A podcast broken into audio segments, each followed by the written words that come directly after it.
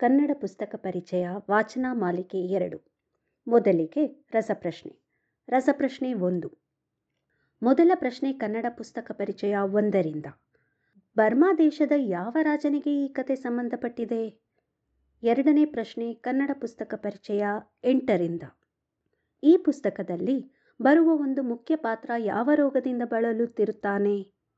ಮೂರನೇ ಪ್ರಶ್ನೆ ಕನ್ನಡ ಪುಸ್ತಕ ಪರಿಚಯ ಮೂರರಿಂದ. ವಾಸ್ತವತೆಯ ದರ್ಶನ ಮಾಡಿಸುವಂತಹ ಈ ಕಥಾ ಸಂಕಲನವನ್ನು ಬರೆದವರು ಯಾರು? ವಿಜೇತರನ್ನು ಈ ತಿಂಗಳ ಕೊನೆಯ ಕಂತಿನಲ್ಲಿ ಘೋಷಿಸಲಾಗುತ್ತದೆ.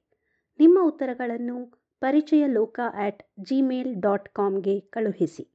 ಈ ರಸಪ್ರಶ್ನೆಯ ಪ್ರಾಯೋಜಕರು ಮೈಲ್ಯಾನ್ ಬುಕ್ಸ್ ಆ್ಯಪ್ ಮಾಲಿಕೆ ಎರಡು, ಪುಸ್ತಕ ಪರಿಚಯ ಏಳು. ತಿಂಗಳ ವಿಶೇಷ ಕಥಾ ಸಂಕಲನ. ಪುಸ್ತಕದ ಹೆಸರು ನೈಲಾ. ಲೇಖಕರು ಅನಿತಾ ನರೇಶ್, ಮಂಚಿ. ಅಭಿಪ್ರಾಯ ತೇಜಸ್ವಿನಿ ಹೆಗಡೆ. ಓದುತ್ತಿರುವವರು ಸಿಂಧು ಜಗನ್ನಾಥ್ ಪ್ರಾಧ್ಯಾಪಕಿ, ವಾಸ್ತುಶಿಲ್ಪ ವಿಭಾಗ. ನೈಲಾ. ಅನಿತಾ ನರೇಶ್, ಮಂಚಿಯವರ ಈ ಹೊಸ ಕಥಾ ಸಂಕಲನದೊಳಗಿನ ಹಲವು ಕಥೆಗಳನ್ನು ಈ ಮೊದಲೇ ಓದಿದ್ದರೂ. ಈಗ ಮತ್ತೊಮ್ಮೆ ಅವುಗಳನ್ನು ಓದುವಾಗ ಅಷ್ಟೇ ಕುತೂಹಲದಿಂದಲೇ ಓದಿಸಿಕೊಂಡವು. ಬಹಳ ಹಿಂದೆ ನಾನು ಹಲವರಿಂದ ಕೇಳಿದ್ದೆ.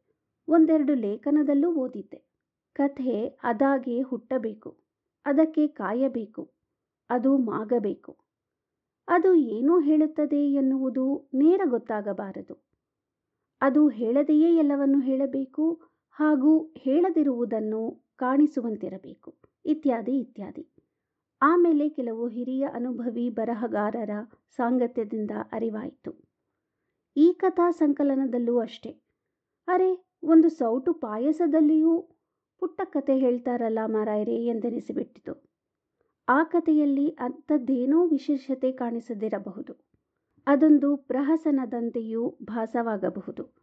ಆದರೆ ಕತೆಗಾರ್ತಿಗೆ ಆ ಒಂದು ಕ್ಲುಪ್ತ ಸಂಭಾಷಣೆಯಲ್ಲಿಯೂ ಇನ್ನೇನನ್ನೋ ಕಾಣಿಸುವ ಹವಣಿಕೆ ಇಣುಕುತ್ತದೆ. ಪತಿ ಪತ್ನಿಯರ ನಡುವಿನ ಸಾಮರಸ್ಯ ಪ್ರೇಮವೆಂಬೋ ಫ್ರಿಜ್ನಲ್ಲಿಟ್ಟರೆ ಕೆಡದೆ ಫ್ರೆಶ್ ಆಗಿರುವ ಪಾಯಸದಂತೆ ಇರುತ್ತದೆ. ಎಂಬುದು ನನಗನಿಸಿತು. ಇಡೀ ಸಂಕಲನದಲ್ಲಿ ನನಗೆ ಹೆಚ್ಚು ಇಷ್ಟವಾದದ್ದು ಅಚ್ಚಯ್ಯ, ಶಾಂತ, ನೆರೆ, ಒಂದು ಸಿನಿಮಾ ಕತೆ ಮತ್ತು ನೀರ ನೆರಳು ಕತೆಗಳು.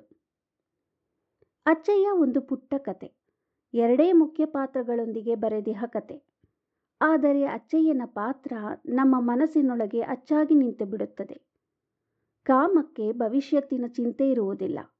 ಅದರೊಂದಿಗೆ ಪ್ರೀತಿ ಇದ್ದಾಗ ಮಾತ್ರ ಭವಿಷ್ಯತ್ತಿನ ಜವಾಬ್ದಾರಿ ಬೆಸೆದುಕೊಳ್ಳುವುದು.